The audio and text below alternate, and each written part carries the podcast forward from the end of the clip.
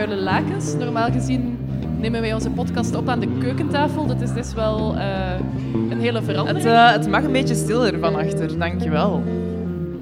En uh, we moesten ook zeggen van de organisatie dat er dekentjes onder de stoel liggen. En we hopen dat het geen vuile dekentjes zijn. Excuus. Um, ik zal deze podcast maar meteen beginnen met een confessie. Voor iemand die een podcast maakt over seks, uh, moet ik toegeven dat ik tot een jaar geleden eigenlijk nooit naar porno keek. Ik weet het niet, het werkte, het werkte gewoon niet voor mij. En dat is eigenlijk ook best wel logisch, want porno is niet per se voor jou gemaakt. Vanaf het moment dat er filmpjes gemaakt konden worden, verschenen er filmpjes waar mensen op van bil gingen. En dat waren meestal korte filmpjes en vrij clandestine filmpjes. En dat noemden ze stijkfilms in de UK. En stijken betekent eigenlijk... Penis? Nee, niet penis.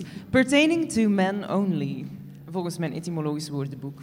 Dus het was helemaal niet voor vrouwen bedoeld? Het was gewoon nooit voor vrouwen bedoeld. Het werd gekeken in bordelen, in herenclubs, waar groepjes mannen samenkwamen en dan een kort pornofilmpje keken. Maar het, het woord porno, pornei, is toch, herinner ik mij uit de Griekse les lang geleden in het middelbaar, um, Grieks voor vrouw die zichzelf verkoopt? Dat klopt. Pornei betekent eigenlijk een prostituee.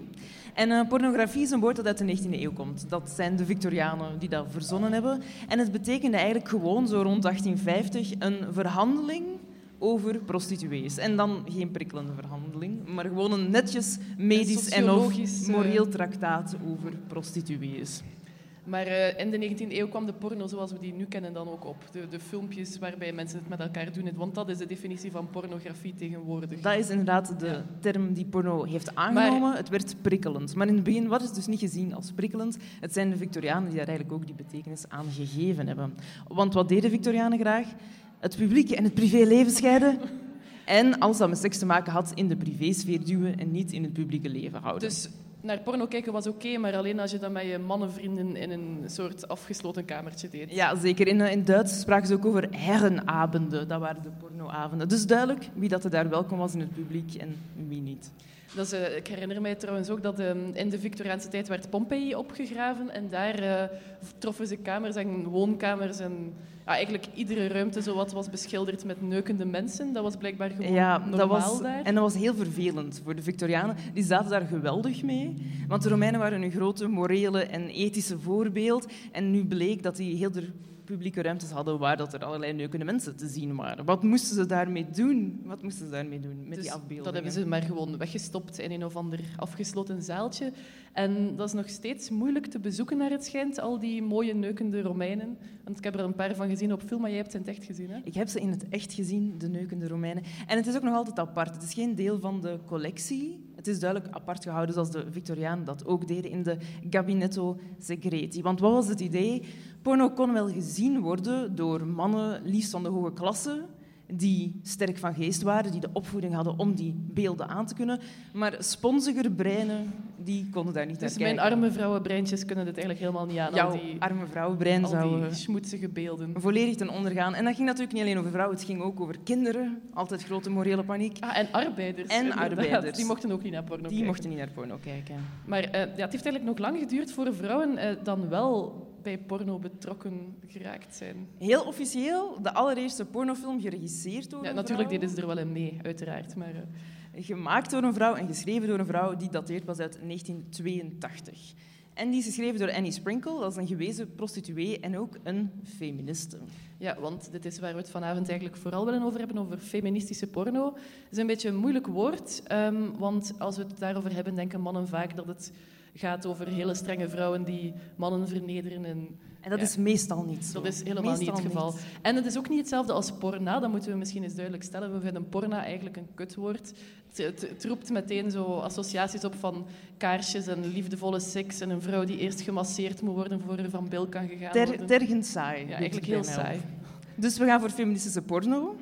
En dat is niet zo vanzelfsprekend, want de relatie tussen feminisme en porno is heel lang nogal moeilijk geweest. Als ik zeg ik ben feminist en ik kijk graag naar porno, dan kijken dan is, mensen ja, raar. Dan zijn er al vijftig andere feministen die meteen woest naar je kijken, omdat porno gewoon een product van het patriarchaat is, waarin vrouwen onderworpen worden en gewoon als een strak lichaam met gaatjes gebruikt worden. Wat dat in heel veel porno natuurlijk ook zo is, maar het kan ook anders, want... Wel, het is natuurlijk... Ook, ja. in, ja, in de jaren 70, tijdens de Tweede Golf, werd er gedacht, vrouwen moeten hun lichaam beter leren kennen, moeten hun plezier plezier beter leren kennen en in eigen handen nemen. Misschien kan porno daar wel bij helpen, maar niet de mainstream porno.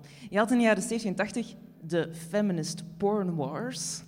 En daarbij had je anti-seksfeministen langs de ene kant, zoals Andrea Dworkin, die zei Pornography is the theory, rape is the practice. Een uitspraak waar tegenwoordig nogal eens mee wordt gezwaaid soms. Ja, echt een kanon geworden. En dan aan de andere kant had je het kamp van Annie Sprinkle onder andere, die gewoon zelf porno gingen maken. Wel, die dachten dus eigenlijk ook hetzelfde. Ze vonden ook dat er van alles mank was met de mainstream porno, maar hun idee was meer: the answer to bad porn is not no porn, it's better porn. En daar zijn we het eigenlijk helemaal mee eens.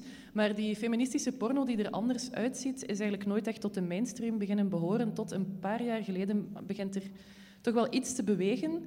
Ehm, er is onder andere, nou, alhoewel dat er nu geen radicaal feministische porno is, is er eh, Erika Lust, is tamelijk bekend, een Zweedse regisseuse die ehm, fe- feministische porno maakt. Ja, ze heeft ook eh, genderstudies gestudeerd en ze denkt na over wat ze doet met haar films. Het is heel mooi en ook heel esthetisch allemaal. Ja.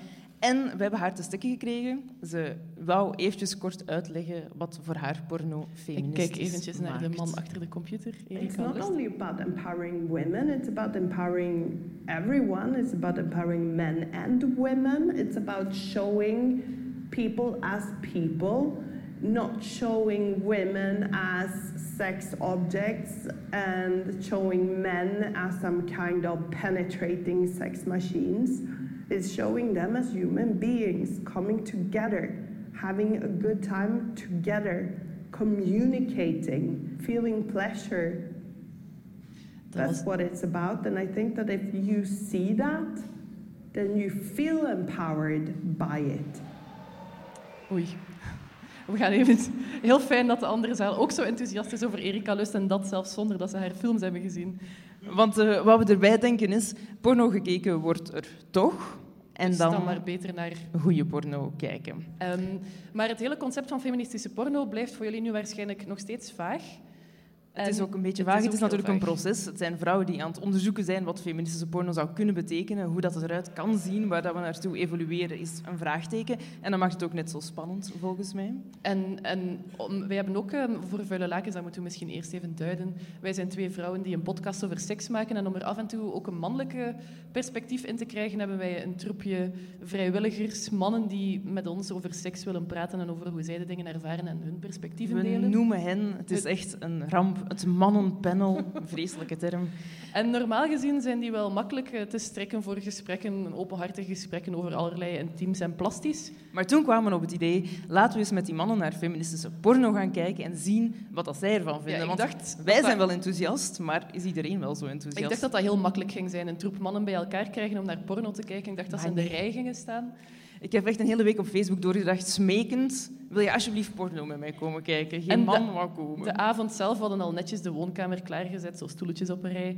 De avond zelf kwam zo de een na de andere bericht binnen met flauwe excuses als ik moet op het kind van mijn onderbuur passen, sorry, ik kan niet komen. Ah, ik ben echt hees, ik voel me niet lekker, ik ben ziek aan het worden. Uiteindelijk zijn er vijf moedige mannen, ik denk zes, vijf of zes. Zijn zes dappere mannen zijn... zielen zijn toch toch gekomen. gekomen. En ehm, voor ze naar de porno keken, voor we ze eraan onderworpen hebben, hebben we ze eerst eventjes in een soort eh, Big Brother-style confession booth geduwd en met een microfoon alleen gelaten. En hebben we aan hen gevraagd, wat verwachten jullie, ehm, consumenten van gewone porno die jullie op het internet vinden, wat verwachten jullie nu van de feministische porno die jullie te zien gaan krijgen? En daar hebben we een, eh, een montage, montage. van gemaakt, van waar dat ze mee kwamen, wat dat feministische porno bij hen opriep.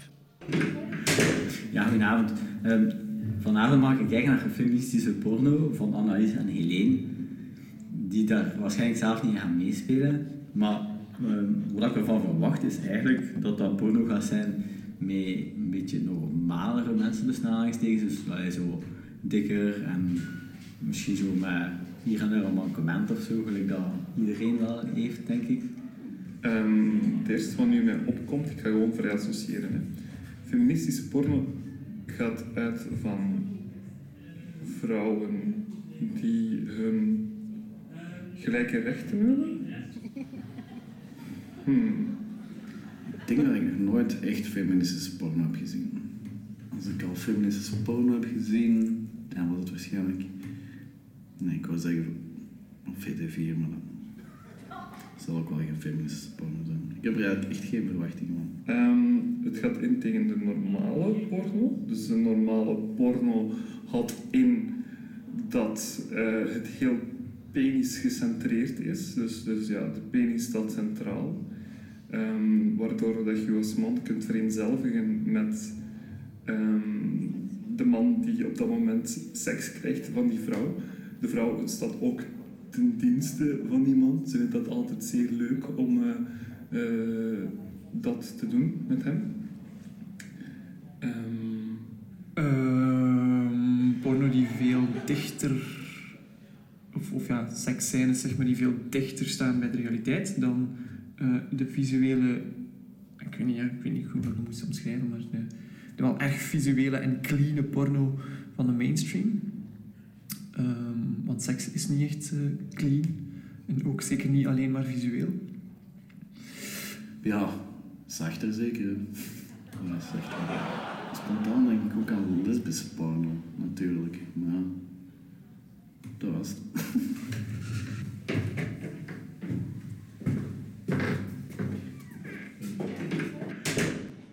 Ja, zoals je merkt, eh, ze waren het spoor een beetje bijster. Hier en daar wordt er toch iets zinnigs gezegd. Soms is het er wel op hoor. We hebben er ook ja. heel veel ums uit moeten weghalen. Maar eh, we hebben nog een eh, andere porno-regisseuse te, te pakken gekregen voor deze uitzending. Jennifer Lyon Bell heet die. Die maakt heel interessante films op Blue Artichoke Productions. Je moet maar eens gaan opzoeken. Ehm, en we hebben aan haar, haar ze maakt films die heel vaak feministisch Ja, ze noemt het zelf geen feministische porno, maar het, voor veel andere mensen valt het wel binnen het idee feministische porno. En ze gaat uitleggen wat dat Ja, ze doet. Hoe ze eigenlijk te werk gaat en hoe Ja. dat anders is dan in de gewone porno-industrie. Hi, Helene and Anais. Thank you so much for having me on the show. Um, my name is Jennifer Lyon Bell, and I have a small independent production company in Amsterdam called Blue Artichoke Films. And I direct and create all the films there. Um, I call them erotic film for people who like film, or um, sometimes explicit erotic film. Uh, often people call what I do feminist porn, um, and I'm really proud of that. And I've given a lot of thought to uh, what I think the definition is of feminist porn and why I think what I'm doing um, meets that criteria. And I think the first quality of feminist porn is that it, in some true way, expresses the desires or fantasies of uh, a woman when it comes to sexuality. Um, it might express many women's fantasies or, or sexuality. Um, but in my particular case, I'm a woman, and um, it's my job as the director to first and foremost be honest with myself about what I want to say and what turns me on, and to come up with um, ideas that um, I think really express my point of view about sexuality. So my hope is that there are other women who agree with that too. But at a minimum, um, it's expressing my woman's point of view about about what I think is truly hot. Um, the second criteria that I see of feminist porn has to do with the perspective on sexuality um, that's expressed as it relates to the performers, particularly um, the uh, women identified performers on the set. So I might have my own ideas about what I would like to see, but on a feminist porn set, um, what's absolutely central is talking to my performers a lot in advance about what they enjoy doing, what they would like to explore sexually on this particular film with this particular other person, or the particular sexual things they do or don't want to do, any like big topics or issues that they want to explore. Um, and quite often, I want to and can create a film around the specific yeah, interests and desires of, of the performer that I want to work with. So it's very um, centralized in terms of what you actually see in the film around uh, what these particular women and also men wanted to do. Um, and for me, the third element of feminist porn has to do with the onset ethics. Um, it's my responsibility as a director and producer, and I know a lot of other feminist porn directors, and we all feel the same way, to um, approach our performers and the other crew on the set um, with uh, fairness and honesty. Um, and we can do that by um, a number of things. First of all, having a lot of discussion in advance about what we want to do and how much it's going to cost so that everybody involved in the project can make a fair and free assessment of uh, whether they're totally cool with uh, the fee that they're being offered. Um, so nobody feels pressured in any way. So that's part of it, but it's also taking into account everything that um, that the cast and crew might need. For example, do people have special food needs? Um, uh, special things they want to eat or drink? Do the performers, for example, have special needs for privacy, a, a safe space to go to before or after? Um, do they want to be alone at certain points? Do they want to stop uh, the performance in the middle for any reason? That's totally fine with me, and I make sure that they all know that, and that differentiates it very much, I think, from some other kinds of film set film sets, both porn and not porn. Um, are there any uh, fun things like lube or toys that they especially prefer. I can get that for them. And uh, also safer sex materials. We have a lot of conversation in advance about what, what they would like to do. And it's my ethical stance that, that I will make everybody comfortable on the set and get the materials that we need to get to make uh, even the most safety conscious person comfortable. So those three things together for me uh, add up to uh, a set that's a feminist porn set and a product that's a feminist porn film um, that I know I feel really good about putting out in the world, and hopefully other people can feel good about watching while they get turned on. Thanks. Hebben we daar nog iets aan toe te voegen? Wat is feministische porno nog meer? Het is heel veel gegaan over wat er achter de schermen gebeurt. Dat is heel belangrijk bij feministische porno, dat je nadenkt over waar je porno vandaan komt, of iedereen die erbij is zich daar goed bij voelt. En je ziet daarom ook heel vaak condooms in feministische pornofilms of andere vormen van uh, Latex, handschoentjes, alle mogelijke bescherming. En wat je ook heel erg ziet, wat voor mij het grote verschil maakt, is dat mensen echt heel opgewonden zijn. Mensen vinden het leuk wat dat ze aan het doen zijn. Je ziet echte orgasmes en je ziet echte opwinding. Dat kan aan kleine dingen liggen, zoals een kleine seksblos die verschijnt op iemands boezem Dingen die in andere porno eigenlijk heel weinig ziet. Ja, het is natuurlijk nog altijd een performance en het zijn nog steeds acteurs, maar soms zie je een soort van waanzin in hun ogen die erop wijst dat ze het wel echt naar hun zin zijn aan het hebben. Ja, toch wel. En wat ook nog interessant is, wat ze zei, is dat het um, een female perspective is. Dat is zeker waar, maar dat betekent niet dat de man er is uit weggeschreven. Want en of dat het niet voor mannen, niet bedoeld, voor mannen bedoeld is. Maar dat gaan we straks verder um, bespreken met een, iemand die in het mannenpanel zat en zijn be bevindingen wil delen met ons. Je verklapt het al. Sorry, excuus, de mystery guest verklapt. Um, maar um, te, bijvoorbeeld in één film van haar, Headshot heet die, zoomt ze in op het hoofd van een man die gepijpt wordt, 30 minuten lang. Klinkt heel saai, maar het is vreemd opwindend.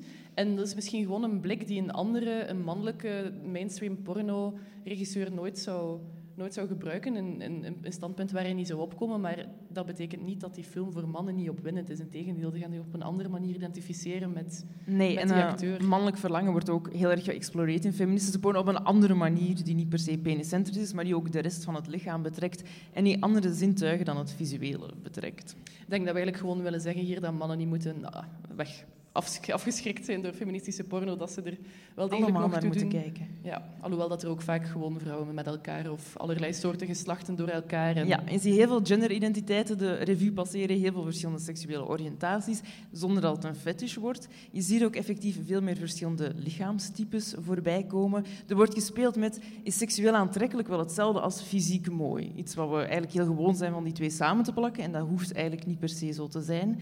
En, wat er wordt bijvoorbeeld soms uh, geneukt met fruit. Je ziet eigenlijk alleen maar fruit. Dat vind ik doorgaans niet seksueel aantrekkelijk, maar misschien wel mooi. Maar als je er lang naar blijft kijken, wordt die, dat vochtig zien. prutsen toch ook iets Je op begint het te, te zien op den Ja. duur.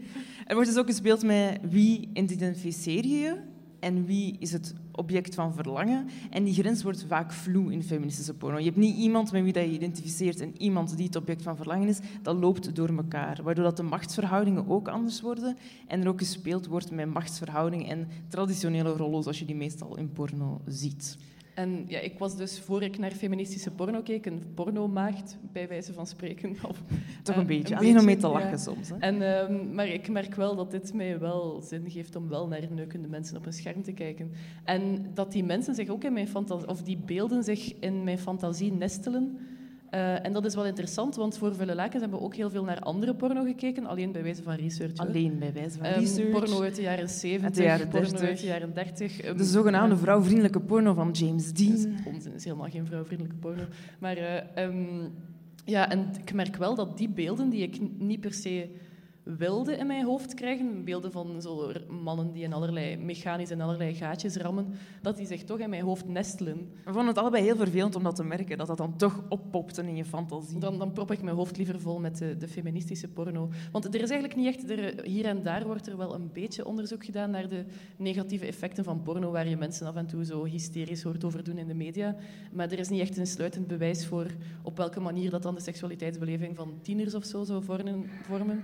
Dus we spreken liever over onze eigen ervaringen in deze, in plaats van er wetenschappelijk onderzoek bij te halen, want dat loopt heel erg uiteen. Heeft het een effect op je seksleven, op de manier waarop dat je je lichaam bekijkt? Zorgt het er net voor dat er minder verkrachtingen zijn als je vaak naar porno kijkt? Of verhoogt het net seksueel geweld? We weten het eigenlijk niet. Niemand weet het dus. Het enige wat we weten is dat we fan zijn van feministische porno. Ja, wij wel, maar dus de mannen... Die arme mannen die we aan drie films... Waren het er drie onderworpen? Ja, we hebben ze aan drie films onderworpen. Ja. En daarna moest er ook nog gesproken worden, was er ook nog een gespreksronde, verdomme. Ja, en een van hen zit hier dus, zoals ik daarnet zei. En ik zou hem graag, Pieter, ehm, uitnodigen om bij ons te komen, zodat we jou eventjes kunnen aan de tand voelen over eh, of onze feministische porno wel iets met je brein heeft gedaan. Of met je ruksessies. Zo nodig. Dag Ehm, Pieter. Dag en bedankt om hier te komen zitten. Vraag nummer één. Hoe heb je die avond beleefd? Die avond was voor mij wel een verheldering. Van dat er inderdaad ook ehm, porno was waar, dat ik, waar, waar dat ik achteraf niet zoiets van had, daar wil ik niet meer naar zien. Want Ah, je, meestal- je hebt dat met porno, dat je er achteraf spijt van hebt of dat je een beetje vies voelt of zo. Of- Ja, gewoon. Ja, dat is gewoon je, ehm, mainstream porno is zo van niet echt iets waar je met vereenzelvigt, denk ik. Gewoon omdat er redelijk onpersoonlijk eh, eh, aan seks gedaan wordt. Ehm, zowel de mannen als de vrouwen, denk ik. Van, allee, ik vereenzelvig me niet met een of andere stoere, stoere prestatiepaard dat, dat een of andere vrouw daar zit te pakken. Allee, snap je? Ik vereenzelvig mij daar niet mee. Dus, dus ja, eh, dat was wel een verheldering dat er ook eigenlijk porno was waar ik zoiets van had van oeh, dit prikkelt wel. En je voelt je er goed bij, je stelt je voor dat je een van die personages bent dan, of hoe gaat het dan? Ehm, je kunt meeleven met de personages. Het is niet dat ik me vereenzelvig, vereenzelvig met een van de personages of zo, maar je kunt u wel meeleven met de personages. En je kunt u wel eh, meer ehm, identificeren met de personages, omdat er ook ehm, eh, niet die typische eh, hengst daar staat, maar ook gewoon een soort van... eh, ook die film Headshot, waarbij dat, die ene man, was acht minuten, denk ik, dat hij Mhm. Ja, maar we, hebben- een stukje uitgeknipt. Ah, er is een stukje uitgeknipt. Oh mijn, was die duurde 30 minuten. Oké. Wel, dus die acht minuten die ik gezien heb, vond ik al gewoon ja, heel leuk genuanceerd. En je zag gewoon een man die genoot van een, van, een, van een blowjob. En normaal gezien ziet zo'n vent zo fake genieten van een blowjob. En die man was gewoon kwetsbaar, maar dan ook soms echt gewoon genotsvol. Maar dan ook weer zo van, oei, ik schaam me hier een beetje. En dat is... Ja, dat eh, sluit toch iets dichter aan bij de realiteit, denk ik. Was het eh, anders, de feministische porno, dan dat je dacht dat het ging zijn? Wat waren jouw eh, beelden op voorhand in je hoofd had? Ehm, vrouwen die mannen zouden opeten? Nee. nee, nee, echt niet. Nee, ik, ik had eigenlijk... ehm, ja, dus de verwachting, ik heb dat er juist ook gezegd. Ehm, ik was die man die nogal vaak ui zei. En, ehm, Een van de mannen die nog Er waren er heel veel die ui zeiden. en ik zei, ik zei van... ehm, ja, die penis zal wel iets minder centraal staan. Ehm, en dat was ehm, ook wel zo. Ehm, want je kon ook meeleven met een vrouw die aan het genieten was. Wat dat je, vind ik, ook weer bij mainstream porno niet hebt. Dat, dat is ook weer zo van dat, er, dat je fake meeleeft met een fake genot van een vrouw. Maar je kon echt meeleven met het genot van een vrouw. En ook echt meeleven met het genot van een man. Ehm, maar het is nu ook niet zo van dat die penis verstopt zit of zo. Allee, Je moet nu niet denken van dat die er niet Ja, aanwezig maar we is willen die penis Hij ook is wel er zien, ook echt We wel. willen Allee, hem ja. zien. Het is, ja, dus het is niet zo van dat er geen seks is. Ja, het is niet zoals porno bijvoorbeeld, dat woord waar we zo'n hekel aan hebben, daar kleeft zo'n soort zoetsappigheid aan. Maar feministische porno kan ook gewoon keihard en heel expliciet zijn. Ja, het zijn alle mogelijke neukstijlen zijn vertegenwoordigd. Het is niet per se lief of vanilla. Wat ook trouwens heel veel van de mannen op voorhand dachten dat het veel liever ging zijn. Dacht je dat ook? Nee. Dat, dat mag. Eh, maar de vraag die mij eigenlijk al een paar weken bezighoudt is... Pieter, kijk jij nu ook thuis naar feministische porno? Eh, ja. en, Is dit een ehm, missie geslaagd? Ja, Ehm, ik, ik zou het eigenlijk wel veel mensen aanraden om het te doen. Eh, gewoon omdat je het, ehm, in tegenstelling tot ehm, mainstream porno, oké, ik beken, ik heb naar mainstream porno gekeken, ik heb Dum, ervan afgekikt. Ehm, maar een, een, een goed vervangingsmiddel, ik zou zelfs zeggen geen vervangingsmiddel, een goed middel, nee, gewoon een goed middel ter inspiratie van uw seksleven, denk ik wel, is feministische porno. En ik vind het gewoon heel leuk om naar te kijken. Ik vind het gewoon nu, nu ook gewoon leuk om naar te kijken. Ik, ik, ik, ehm, bij andere porno die willen ze gewoon zo rap mogelijk weg. Ja, klaarkomen en klaar. En bij feministische porno is dat minder. Betaal ik je ben toch blij dat ons missionariswerk geslaagd is. We hebben toch al één man zover gekregen dat hij eh, naar feministische porno kijkt. Wat zijn uw favorieten dan? M- ehm, hmm. Mijn favorieten, maar mijn repertoire is nu nog niet zo groot. Je hebt mij nog maar een maand gegeven. Ehm, maar puur technisch vind ik ook die headshot wel interessant om te zien. Die heb ik al aan een aantal mensen laten zien, een aantal mannen laten zien. En die waren ook allemaal zeer geboeid aan het kijken. Zo van, ah, ja, dat herken ik wel. Zo, dit. Ehm, daarnaast, favorieten? Ehm, nee, nog niet echt. Misschien moeten we over een paar maanden nog eens terugkomen en het nog eens vragen. Eh, afgesproken. Oké. Bij deze. Ehm, ja, ik denk dat dit het was. Heb jij nog iets toe te voegen? Ik heb nog iets toe te voegen. Namelijk, eh, dat is natuurlijk met het eh, medium podcast, zoals met live podcast. We kunnen niet veel laten zien. Ja. En dat is jammer met Dat is zeer jammer. Dus de bedoeling is dat deze podcast ook op onze website eh, verschijnt, vellakens.be. En daar gaan wij alleszins een hele hoop links op zetten naar alle mogelijke queer en feministische porno. Dus iedereen die nieuwsgierig Ja, is wat geworden... wel eh, bij feministisch en queer porno is dat je moet betalen. Het spijt mij, Jawel. want zoals Jennifer daarnet uitlegde, de acteurs dienen goed betaald te worden, de cameramensen worden goed betaald. Dus eh, dat kost ook wel wat geld. Dus je moet Jullie gaan waarschijnlijk ook allemaal naar de biowinkel. Jullie gaan allemaal Fairtrade dingen kopen. Dus koop ook Fairtrade porno en betaal daarvoor. Dus dat was het. Dankjewel dat jullie er waren en een fijne avond nog.